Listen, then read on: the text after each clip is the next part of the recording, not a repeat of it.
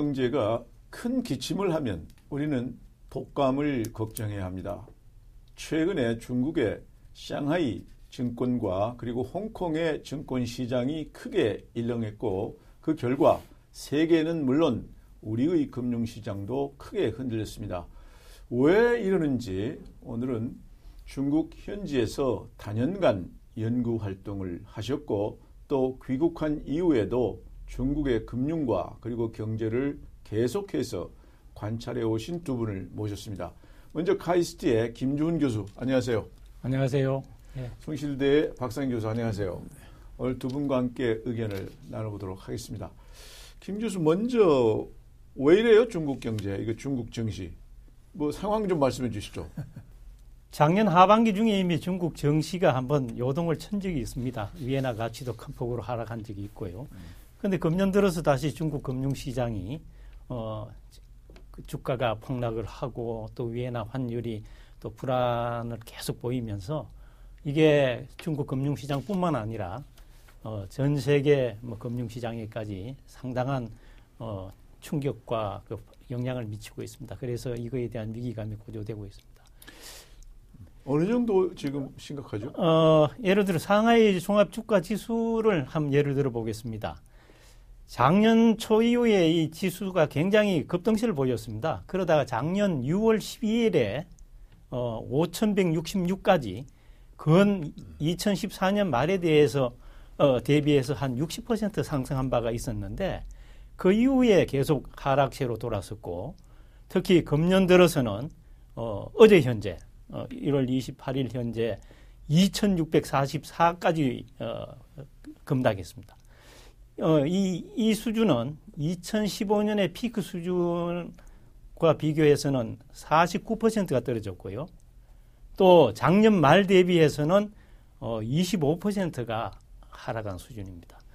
그리고 위에나의 대미 환율을 보더라도 어, 중국은 위에나 환율 제도를 작년 8월에 개혁한 바 있습니다만 그때 2015년 중에 미 달러당 위에나 환율은 어, 이런 제도 개혁 등의 영향으로 4.6%가 어, 상승한 바가 있습니다만은 그 이후에 1월 27일 현재 어, 6.5753 위엔까지 즉 1.3%가 추가 상승했습니다. 네. 굉장히 출렁이고 있는 거죠? 네, 그렇습니다. 네. 상당히 예, 부, 불안하고요. 네. 이래서 국제금융시장의 불안 지수도 어, 작년 말 대비 한 23% 정도 지금 상승한 그런 네. 상황입니다. 그러니까 중국이 이제 세계 시장에서 차지하는 비중이 그만큼 크기 때문에 우리뿐 아니라 전 세계가 지금 문제가 되고 있는데 그렇습니다. 왜 기본적으로 출렁이게 됐습니까? 아, 예, 지금 중국 금융시장의 불안정에 대해서 어, 저는 한 세 가지 요인이 어, 복합적으로 작용하고 있다고 봅니다. 첫 번째는 그 중국 내부의 어, 문제입니다. 예를 들어 성장세 정체라든가 어, 그 다음에 중국 어, 내에 지금까지 그 고도 성장 과정에서 그 축적되어 온 문제들, 그 과잉 생산 설비라든가 과다 부채, 국영 기업의 뭐 비효율적 경영 문제, 이런 그 내부 문제들이 어, 상당히 드러났고 또 중국 정부가 이거에 대해서 어, 과거의 성장 어, 전략을 어, 최근에는 질적 어, 성장 체제로 전환하는 것을 바꿨습니다. 그러면서 불가피하게 구조조정이 어, 뭐, 예, 일어나게 되는데요. 그런 과정이 이제 첫 번째 작용하고 있다고 보고요.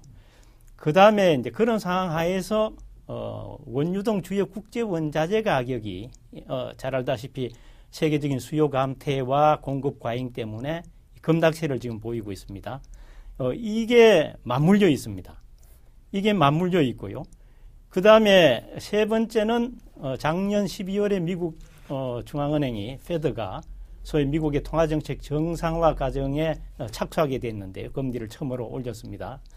어, 이것이 이제 전 세계적으로 어, 앞으로 금리가 올라갈 거다 이런 전망을 어, 생기게 하면서 어, 이세 가지 요인들이 어, 그냥 어, 한꺼번에 복합적으로 작용하면서 어, 소위 신흥시장국으로부터 자본 유출이 급격하게 일어나고 그러니까 내부 사정, 외부 사정이 서로 겹쳤다. 복합적으로 작용하고 있는 현상이다. 국내적으로 보면은 고도 성장이 이제 거의 끝나가고 예. 그 과정에서 구조 조정이 이 예. 필요한데 그 구조 조정 자체가 지금 추진되고 있는 예. 그런 상황인데다가 국제 시장에서는 원자재, 원유 이게 떨어지고 예. 미국 금리가 인상한다 그러니까 국제 자금이 미국으로 다시 환류되고 예. 이런 게 서로 복합적으로 작용했다. 복합적으로 아주 공고려, 공교롭게 아주 꼬여서 지금 세계 경제가 어려워지고 네. 있습니다. 그런데 아무리 밖에서 찬바람이 불어도 스스로 아주 강한 그런 내성을 가지고 있으면 그 흔들림이 덜 할 텐데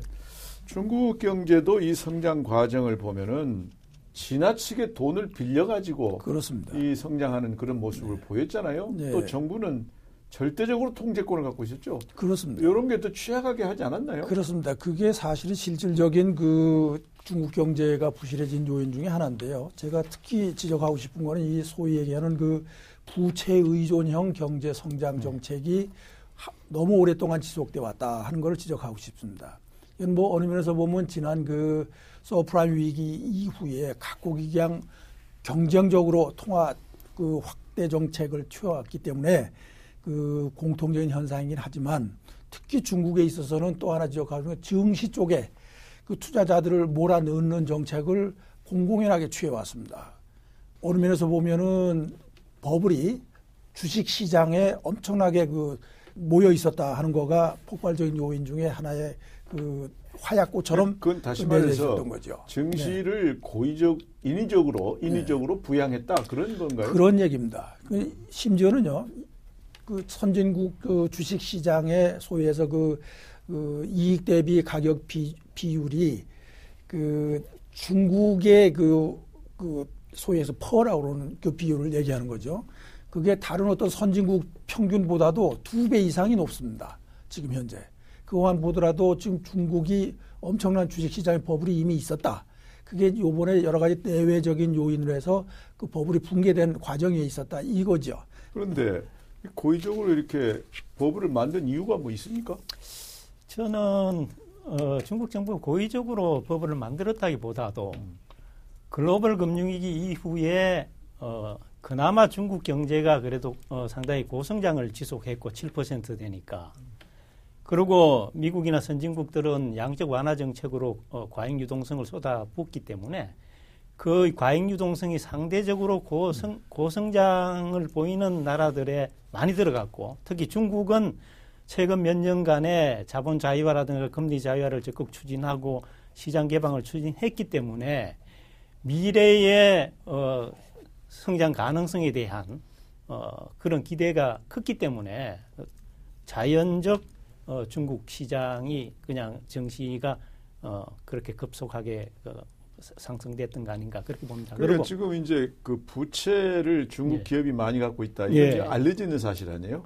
그렇습니다. 그게 알려져 예. 있는 사실인데도 불구하고 예, 세계 시장 전체를 놓고 보면 상대적으로 중국이 그래도 괜찮다. 예, 그래서 전 세계적으로 풀려 있는 돈이 예. 중국으로 들어갔다. 그렇습니다. 예, 그래서 이제 중국의 증권 시장이 예, 아주 상당히 불이 붙는 그런 화랑을 유지했는데 내용으로 들어가면 그 일부 버블이 끼어 있다. 뭐 이렇게 볼 수가 있겠군요. 어, 그렇습니다. 예. 그게 지금 저렇게 폭락하는 거로 봐서는 버블이 어, 존재했다라고도 이제 볼 수 있습니다. 어, 뭐 버블이라는 그 자체가 깨지지 않으면 버블이 존재하는지 안 하는지 알 수 없기 때문에 네. 어, 그렇게는 알 수, 어, 알수 있겠습니다. 그리고 국제금융협회가 최근에 보고한 자료 보면은 작년 중에 그 신흥국들로부터 자- 순자본 유출된 규모가 한 7,350억 달러 정도 유출됐다고 보는데 거의 대부분이 중국으로부터 유출된 겁니다. 그러니까 그만큼 과잉 유동성이 중국으로 직결됐다가 그 다음에 아까 말씀드린 여러 가지 세 가지 요인의 복합적인 그 상승 작용으로 빠져나오면서 중국 시장이 저렇게 어, 상당히 타격을 많이 그렇다면. 여기서 중요한 우리도 사실은 이제 우리나라의 경우도 예. 문제가 될 수 있는 게 중국이 외환 보유액이 뭐 2조 달러 뭐이 어, 정도 지금 현재 3조, 3조 갔는데 예, 4천억 달러 정도 7,350억이 순식간에 빠져나갈 수도 예. 있다. 그렇습니다. 그렇게 보면 3조 별거 아니잖아요, 이거. 어, 그렇지만 그거에 관해서는 여러 가지 이제 시각이 있을 수 있습니다. 어, 충분하지 않다고 보일 수도 있지만 그 이제 국제금융협회에서는 금년 중에도 한 4,500억 달러 정도 순유출이 있을 거다 전망을 했습니다. 그러니까 이 4,500억 달러가 뭐 상당 정도는 이제 중국에서도 나올 수 있겠지만 뭐 그거 규모 정도는 현재 중국 어, 외환 보유액 한 3조 4천억 달러 정도에 비하면 그건 뭐 어, 크, 게 치명적인 영향을 괜찮을 것 같다. 않습니다. 어떻게 예. 생각하세요? 그 최근에 그 국제금융시장에서 그, 그 관망하시는 분들이 그 평가를 하는 걸 보면은 작년도 2015년 중에 예. 중국에서 순유출된 금액이 아주 그 수치는 조금 좀 저, 들쑥날쑥합니다만 예. 한 아까 말씀하신 것처럼 5천억 그 US 달러 정도 이렇게 예. 보고 있는 것 같습니다. 고, 그대로 중국의 외환 보유고가 감소된 액하고 음. 조금 일치하는 게 있어요. 예. 아마 2014년 음. 그 6월이 피크로 보는데 그때 아마 4조 달러 가까이 갔을 겁니다. 근데 지금 현재 작년 2015년 말에 3조 3천억 달러 네, 정도로 네, 보고 그 있습니다. 그 그런 페이스로 네. 자본 유출이 일어난다고 치면은 사실은 3, 4년 버티기가 힘든 거죠.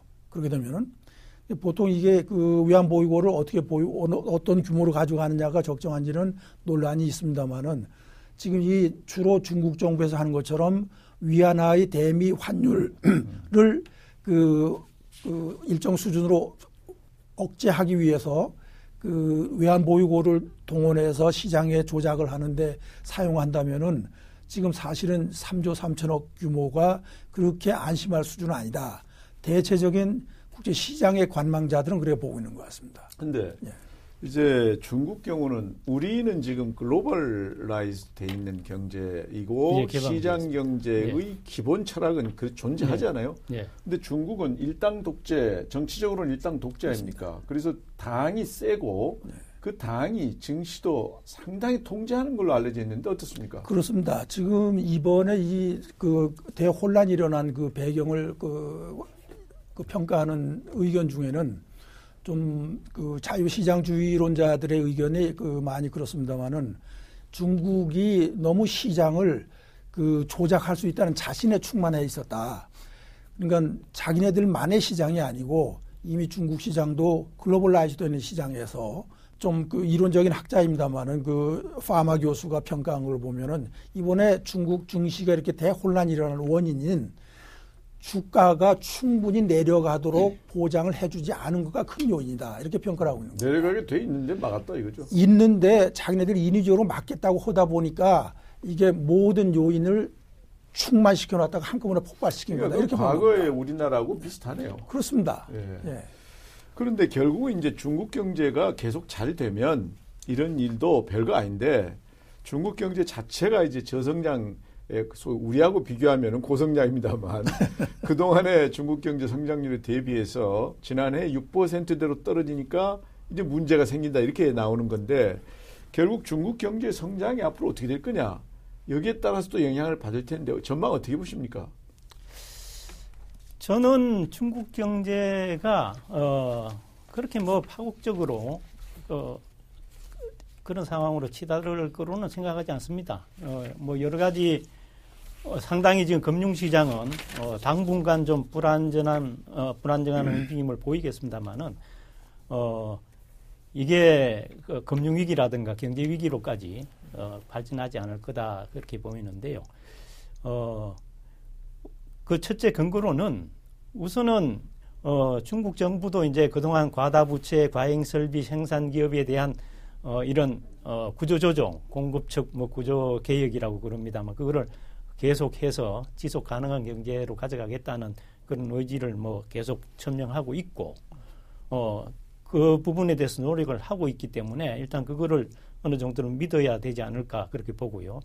그다음 두 번째는 중국의 경우는 무엇보다도 안정적인 어, 통화 공급이나 적극적인 재정 정책을 어, 어느 정도 할 수 있는 그 정책 수단의 여지가 있다고 봅니다. 어, 왜냐하면 어, 2014년 11월 어, 이후 계속 어, 내려서 작년 10월에 마지막 금리 인하로 해서 어, 대출 기준 금리가 4.35%까지 내려가 있습니다. 그리고 은행에 대한 대형 은행에 대한 지준율도 어, 17.5%까지 내렸습니다만 뭐 추가적으로 더 내릴 여지가 충분히 있고요. 그 다음에 또 한 가지는 최근에 이제 중국 산업의 구조가 과거에 제조업 위주던 것이 최근에는 서비스 산업 비중 정대가 상당히 늘었습니다. 2015년 중에만 해도 서비스 산업이 전체 산업에서 점하는 비중이 51.4%, 제조업이 40.6%입니다. 그리고 경제 성장에 기여하는 그 율을 본다면 서비스 산업이 작년 중에는 57.7%, 즉 제조업은 기여율이 37.1%밖에 안 됩니다. 그렇다면은 어 서비스 산업의 기여율이 커졌다는 건 정부가 내수 진작 산업, 총수 진작책을 어, 통화정책이나 재정정책을 써서 쓰면은 그게 이제 제조업을 통해서 뭐 수출을 정대해서 경제를 부양 안 하, 하는 그 경로는 좀 효과가 감, 어, 상당히 줄었다 하더라도 바로 서비스 산업 자체를 부추겨서 경제를 진작할 수 있는 어, 그런 소지가 커졌다 이렇게 볼수 그러니까 있습니다. 중국은 정책 수단에 여유가 있다 이거죠. 예, 재정, 그렇게 재정이 그렇게 아직 어, 탄탄하고 예, 또 돈도 더 풀어도 될 만큼 예, 이 상황이 되어 있고 예, 그렇기 때문에 경기 부양책을 재정과 통화 예. 이걸 통해서 할 수 있다. 예, 그렇습니다. 그래서 어, 지나치게 성장률이 떨어지는 않을 거다. 않을 거다로 보고 있고요. 그런 아까 우리 얘기죠. 박 교수님이 걱정하신 그거와 관련해서 외환 보유고가 지금 3, 3조 3천억 달러 정도 중국이 지금 보유하고 있는 걸로 어, 뭐 추산되고 있는데 그동안 많이 줄, 줄긴 했습니다. 그런데 이 주- 중국의 경우는 일단 일단 작년에 위에나 환율 제도를 개혁하면서 위에나가 상당히 신축적으로 움직일 수 있는 정책 수단을 또 가졌습니다. 그리고 작년 그 BIS가 발표한 중국 위에나의 그 실질 실효 환율, 어 이거는 이제 무역 중국과의 그 주요 무역 상대 국가의 환율을 무역 가중치를 다 감안하고 또 물가 상승까지 감안해서 산정한 이 실질 실효 환율이 BIS에서 어, 추산해서 발표를 합니다만 2015년 3, 4분기 평균에 어, 2010년 100으로 봤을 때 130.5입니다. 이 130.5라는 얘기는 2015년 3, 4분기 평균으로 봤을 때 위에나가 다른 한 30% 정도는 절상이 되어 있는 그런 상황입니다. 상황이 굉장히 어려워진다면은 위에나 가치를 추가 절하시키면서 대응할 수가 있는 충분한 여지가 있다 이렇게. 그러니까 지금 요약해서 정책 수단으로서 재정 수단, 통화 수단을 충분히 갖고 있고 예. 또 환율도 적절하게 조절할 수 있는 능력을 갖고 있다. 그렇기 그렇습니다. 때문에 지나치게 염려할 거 없다. 예, 그런 그렇게, 말씀이시죠? 예, 그렇게, 어떻게 생각하세요? 그렇게. 중국 정부에서도 내심 위안화가 절하되는 방향을 소망하고 있다 하는 관측이 많습니다. 그 자기네들이 지금 어, 여기 저 제가 그 가져온 자료가 있습니다만은 어, 몇년 전에 그 중국 국무원에서 그 발전 연구 중심에서 프로젝션을 한 걸 보면은 장기적으로 한 2026년에서 2030년까지 가면은 GDP 성장률이 4 내지 5% 전후로 그 떨어지는 걸로 자기네들이 이미 프로젝션을 하고 있습니다. 그렇기 때문에 지금 그거에 맞춰서 모든 경제 정책도 움직여가고 구조 조정도 하고 이렇게 하고 있기 때문에 좀 위안화 가치를 뭐 계속 절상 일변도로 가는 거를 자기네들은 도저히 그 어, 용납을 하기도 어려울 겁니다. 그런데 지금 요번에 왜 그러면 홍콩에서 그렇게 위안화 가치를 유지하기 위해서 출혈 그 조치를 취했느냐 이거는 급격한 하드 랜딩을 좀 그 방지해 보자 하는 취지가 아니었겠느냐. 그러니까 이제. 예. 그 위안화 가치가 만약에 에, 빨리 떨어지고 또 앞으로도 떨어질 것 같다. 음. 만약 그렇게 되면 자본 유출이 심각하게 일어날 수도 있잖아요. 그렇습니다. 그렇습니다. 그 문제는 어떻게 보십니까? 지금 일부에서는 위에나 가치가 더 떨어져, 더 떨어져야 된다고 하고, 어, 보고 있지만 중국 정부로서는 그거에 대해서 쉽게 수긍하고 맞다고 할수 그러니까 없는 소로, 게 소로스하고 싸우겠다 예, 예. 그랬죠.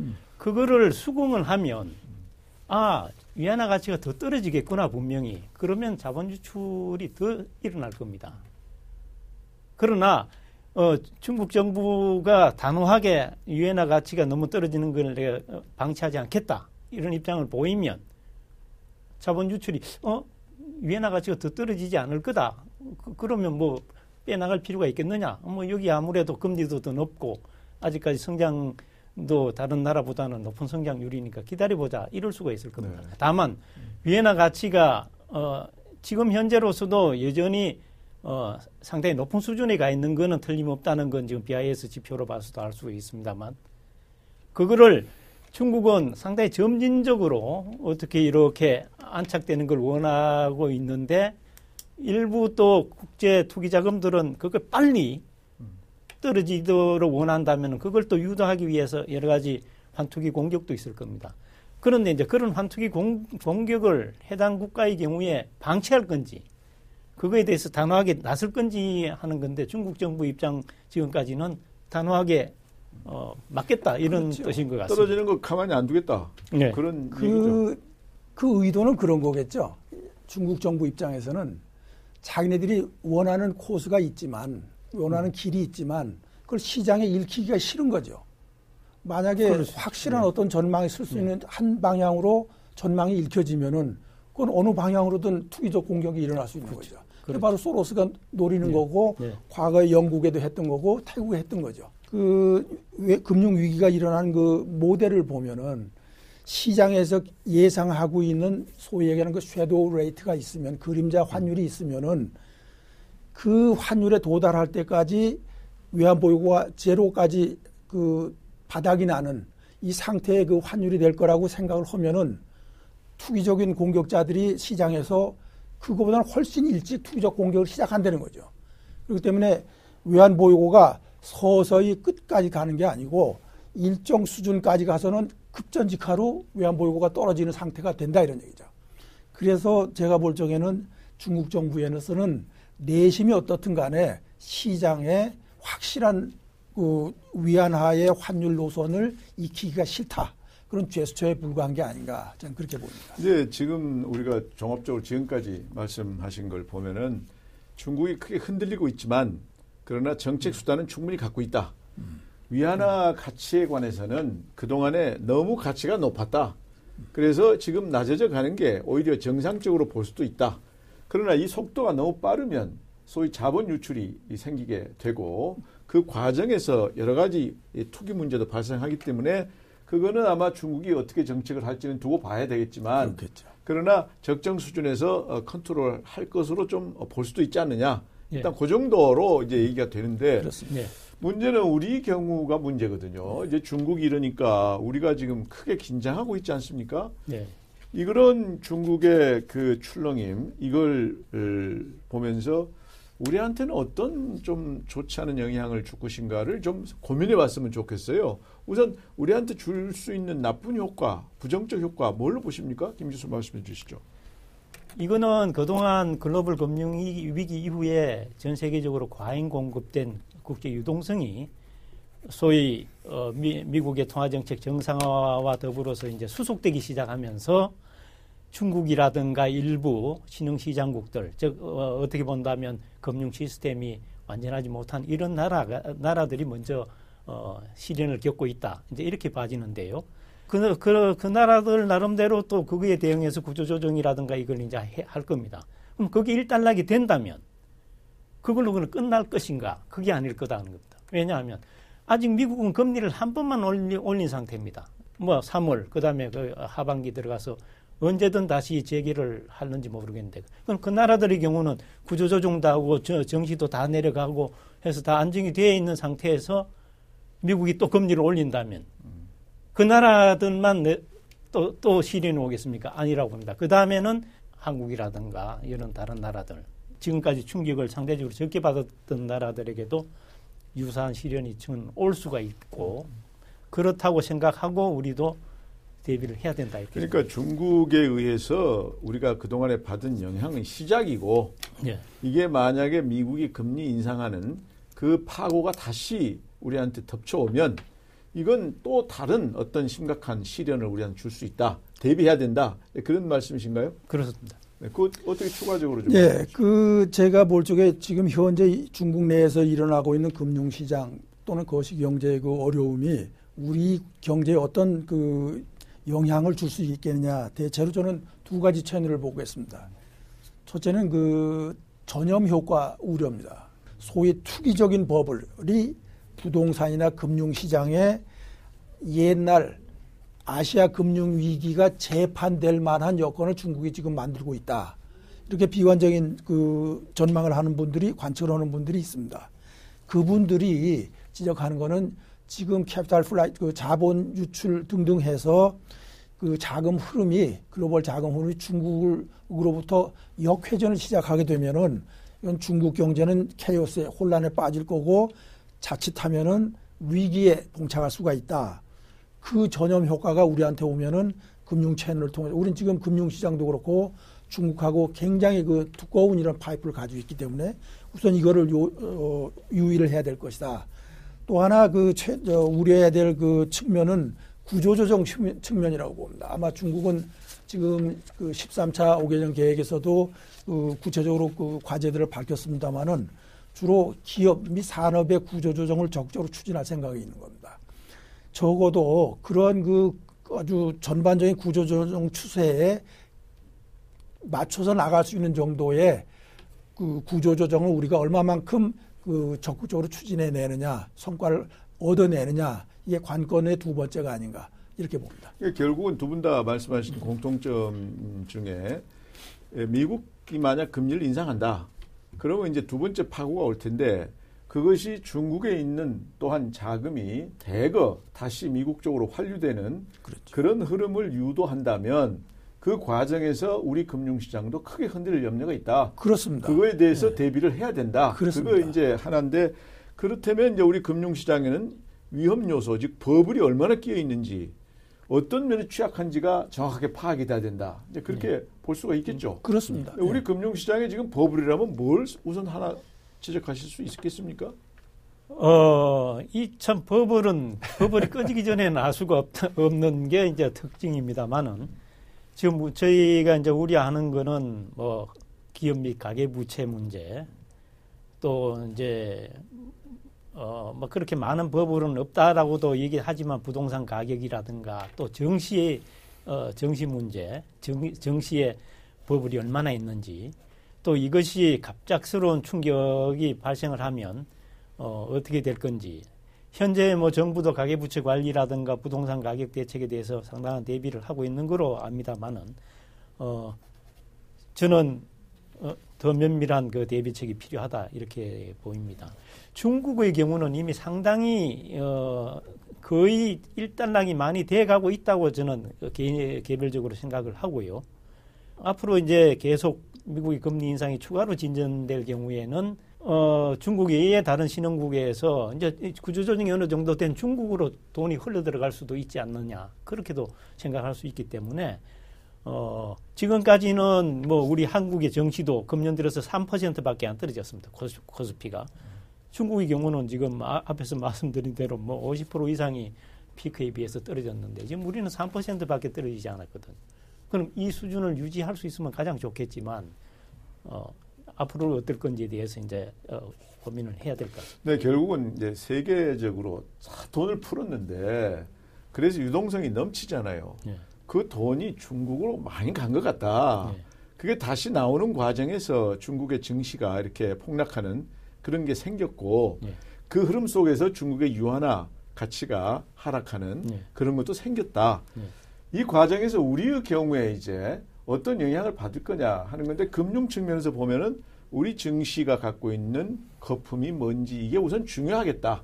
이게 만약 거품이 많이 네. 끼어 있다면 여기에 상당한 타격을 받을 것이고 그렇지 않다면 영향을 덜 받을 것이다 볼 수 있는데 취약 요인으로 우리가 다 알고 있는 게 부채다. 그렇습니다. 가계 부채 이거 엄청난 거고 기업도 지금 좋지 않고 동시에 국가의 재정 상태도 어, 그렇게 좋은 편은 아니다.